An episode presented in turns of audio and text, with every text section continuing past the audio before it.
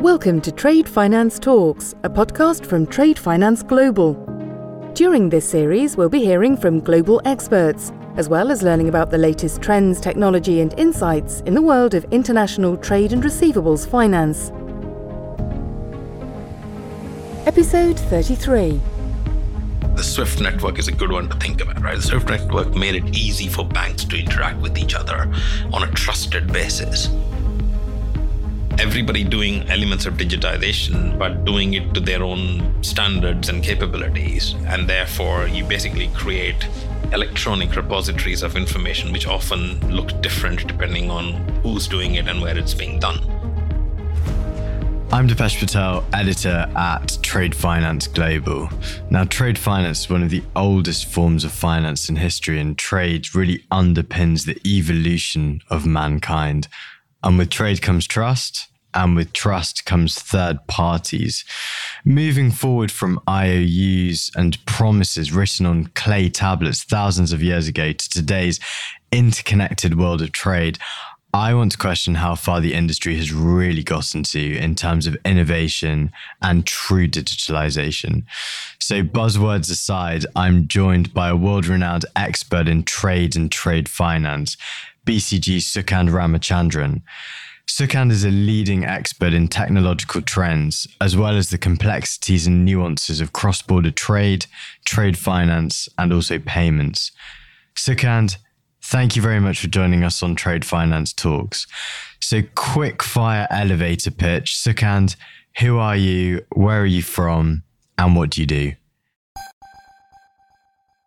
I'm Sukand. I'm originally from India. I'm a senior partner in London of, at the Boston Consulting Group. And I do a lot of stuff, as you said, around trade.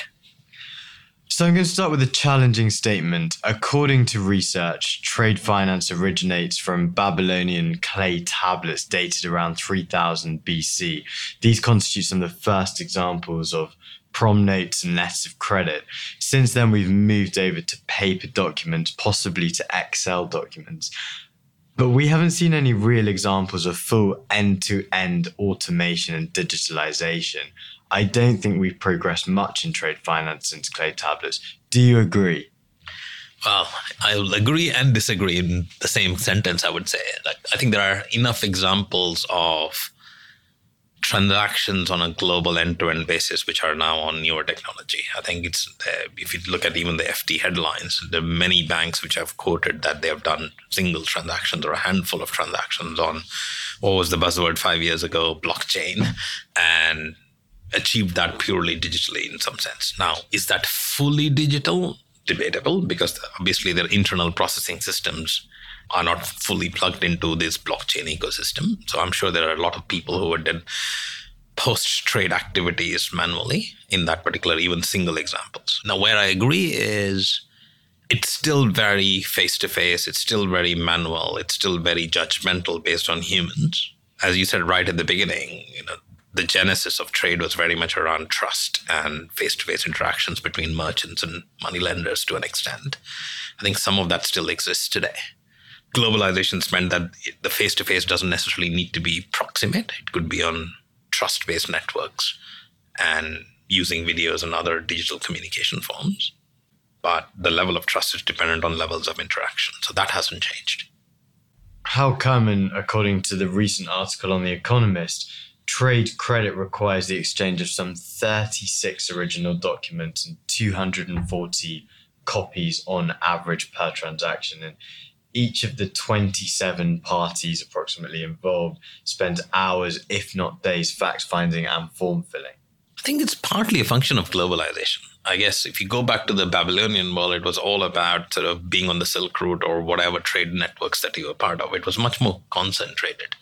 Now, if you think about the fact that we have 200 different UN estimates of geographies, countries, legal jurisdictions, whatever you want to call it, each with different levels of exports and imports, and a lot of it happening also domestically in large geographies where trust isn't there between the buyer and seller to the fullest extent. What I mean by that is I believe that I can give you the money or give you an order, you will deliver what you promise at some point in time in the future to the right quality, to the right quantity. That level of trust, wherever there is a risk around that, there is a role in some form or shape of trade finance providers being in the middle. The more global it is, the more participants there are. There may be government, customs regulators, there might be insurance companies, there will be shippers, there may be multiple shippers, freight forwarders involved. So globalization's meant that the number of parties has quite exponentially expanded. That's why you see the complexity. It's a simple domestic transaction between, I'm just going to make it up, right, between Levant and some other part of southern Nile, which may have been where the original transactions happened. That may not have involved that many parties. You know, there must be a merchant who transports goods, there's somebody who buys, somebody who sells. Now it's it can go from, I don't know, a Chilean background to deep interior China, and it passes through three or four middlemen to make sure the trust equation works. And then you have different parties who are playing the trust transitions between the buyer and the seller. So I guess a mixture of both trust and the nature of the complexity of global supply chains today. And I was at the WTO Public Forum in Geneva a couple of months ago, and our UK delegation, so it included representation from Lloyd's, ICC UK, Standard Chartered, they presented one of your diagrams which showed a, the complex web of different documents, silos, and products involved with trading a product or service from one place to another. So I guess two questions here. How does our industry untangle this mess? and also how are individuals incentivized to digitalize trade finance as an industry to make it simpler? Well, I'm glad at least they they put that up there because when we did that, whenever it was a year or two ago, it was really about step one of what you're asking for. How do you unravel this? Is to first acknowledge the complexity that we live in. I think we, we did that exercise working with Swift and some of our clients to make sure that the there is something, it's a common currency of understanding of the levels of complexity. In a way, it was unbiased. It wasn't trying to say it's somebody's fault. It's just saying this is the facts on the table. Step one of untangling anything is just awareness Step two of that is to say, then who are the parties who contribute to the complexity? And then how can they reduce the complexity? And how do they make the interactions easier? Now, part of that is making sure that we have better standards, better understanding of the key critical data elements required to engender trust and then how do we make sure that the parties who need the relevant data elements get that and not the unnecessary extra, which always happens when you flow through documents. A lot of that superfluousness comes about mainly because it's physical documents in totality flowing through the system, where each party has a need for a small subset of information in those documents, but they copy it just in case somebody refers to it again. So that's why you get the cascaded effect of lots of information flowing through, of which only a very small proportion is relevant and useful. And so, first is acknowledgement. The second is to make sure that everybody knows which party needs which critical pieces of information, and then finding a mechanism by which you can actually access that simply.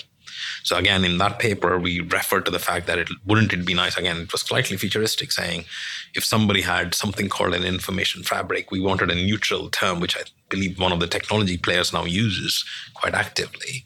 An information fabric where all the data elements are available on subscription for any party who's interested and on a permission basis whoever owns the data makes it available. And if you think about a feature like that where the data is accessible on a controlled basis for anybody who needs it and they add any other additional data elements onto the information fabric you flip the problem from data moving in big chunks of paper electronified or not through the system to data stays in one place you get in and out and using the data that's a different model to think about. It's a bit out there, but ways to achieve it might be having some central parties which provide a the data standards and i'm glad to see that the icc is starting to move on that basis especially from their intention coming out of singapore next year defining the data standards. And once you have the data standards i'm sure there'll be multiple providers willing to provide the information fabric as the backbone for information. Yeah interesting. And and potentially the the icc dsi project could provide that that data fabric layer, which which could be could be very interesting. I guess I would still question what the fundamental business models are for the technology providers, the, the networks, and the other ecosystems who are all kind of playing with within that. So, so so interesting. I guess what are the biggest breakthroughs from both a bank and a corporate perspective in terms of removing some of those barriers and pain points for trade finance? The simplest thing is again, if you go back to what we know and what exists, right? The SWIFT network is a good one to think about, right? The SWIFT network made it easy for banks to interact with each other on a trusted basis and send messages to each other, which people could act on with absolute faith and trust, and had mechanisms for reparations or reconciliations if required if something breaks in the process. I think what banks and corporates are moving towards is finding mechanisms for that cooperation through other means. Whether that's blockchain or not, that's just like a specific technology. The technology of today might be blockchain, the technology of tomorrow might be something else. For me, the critical thing is making sure that large institutions, which are critical nodes in the global trade ecosystem, are very clear about how they want to exchange data, make their data standards and capabilities available on a open basis, the more open standards we are about it, the more cooperative about it, the lesser friction for everybody involved. The counterforce here, interestingly, though, is if you're the largest player and you make it open, you fear there's a fear that you suddenly become disintermediated. And I think that's the trade off that everybody is going through. Do I want disintermediation where a smaller bank operating in a very small geography can interact directly with another smaller bank or another corporate in another end of the geography without the need for some of these large players to be the intermediaries.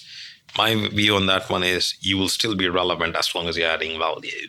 If you think you're trying to protect a niche which is not adding value, at some point in time it'll get destroyed anyway. So might as well really occupy the spaces where you add value it's interesting you talk about that disintermediation from the small player side. So I was at the World Trade Symposium a couple of weeks ago, out in New York, and, and I guess that big piece around the two big global powerhouses, US and China, and now potentially in talks about splitting up the internet and actually controlling a larger proportion of their own data.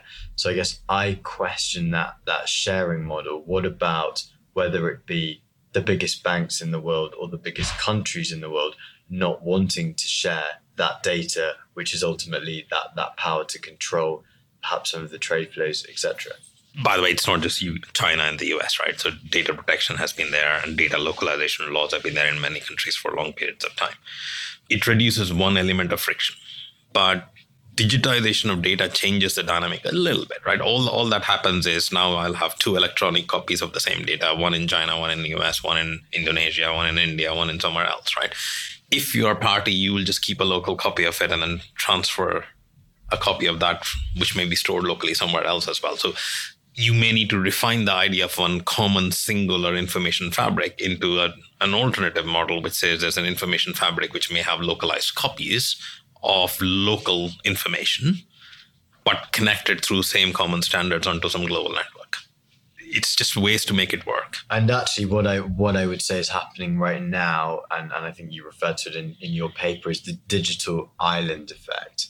So, what is the digital island effect, and, and what's happening within this industry right now? I think, well, there's no standard definition of a digital island effect, but the way to, it, it's a metaphor in a way to think about everybody doing elements of digitization, but doing it to their own standards and capabilities. And therefore, you basically create electronic repositories of information, which often look different depending on who's doing it and where it's being done. If you then contrast that to that futuristic vision we had of an information fabric, where it is one common data standard, one data repository, controlled access because trust matters. The digital islands are kind of a different model in a way and we need to find how do you get from those digital islands to a more interconnected set of data transitions. My sense is there are two different views of the world. Different people will subscribe to different solutions very interesting. So in 14 minutes, we've gone from the history of trade finance, from the the IOUs on on the uh, on the clay tablets to potentially the Excel and the information stored, the digital islands, and and potentially this futuristic view of that digital fabric, that layer. So we're coming to the end of 2019, and what a year it's been. I'd like to ask for your crystal ball now and let's take 2020 to start off with, and, and you're not allowed to use the, the, the B words, Brexit, blockchain, or trade wars to make this a little bit more exciting. What are your predictions for trade and trade finance in 2020? It's a difficult one, I guess. I wish I had the crystal ball, but I would say we will see more positive momentum, and I'm I'm cautiously optimistic about some of the ICC initiatives and some of the work that the SWIFT is doing in terms of driving commonality and standards across the participants in the trade network. I would expect some of the work being done by the ADB towards making trade related financing accessible to SMEs starting to bear fruit in multiple geographies. That'll help. Africa will get on the map even more. I think there is a lot more activity happening in Africa. So I think I would say if you think about global trade, with the exception of a handful of players, Africa is the sort of forgotten continent. I think it's coming more and more mainstream. So notwithstanding the words I'm not allowed to speak about, I think there is more globalization, more interconnectedness. And yes, we will have to work our way through the frictions, which are the 21st century frictions. And do you think we'll see any either consolidation or failures within some of the technology initiatives that are going on right now? There are quite a lot of initiatives going on and everybody doing their own thing. So yes, it's the natural state of evolution of digital activities, right? That some some of them will not succeed. Some standards will become the de facto standard for the whole industry. That's the natural state of evolution of anything digital. Yes, there will be consolidations. Yes, there will be successes. Yes, there will be some which will, you know, die a quiet death. Potentially on that that disillusionment phase of the uh, of the Gartner hype cycle there. Sukand, it's been a pleasure having you today on Trade Finance Talks, and thank you very much for sharing your views on on that digitalization aspect and the, the digital fabric future view of what the industry could look like, and also for your predictions for 2020. Thank you for coming. Thanks, Dipesh. Thanks for listening to Trade Finance Talks. Be sure to subscribe to our podcasts at tradefinanceglobal.com.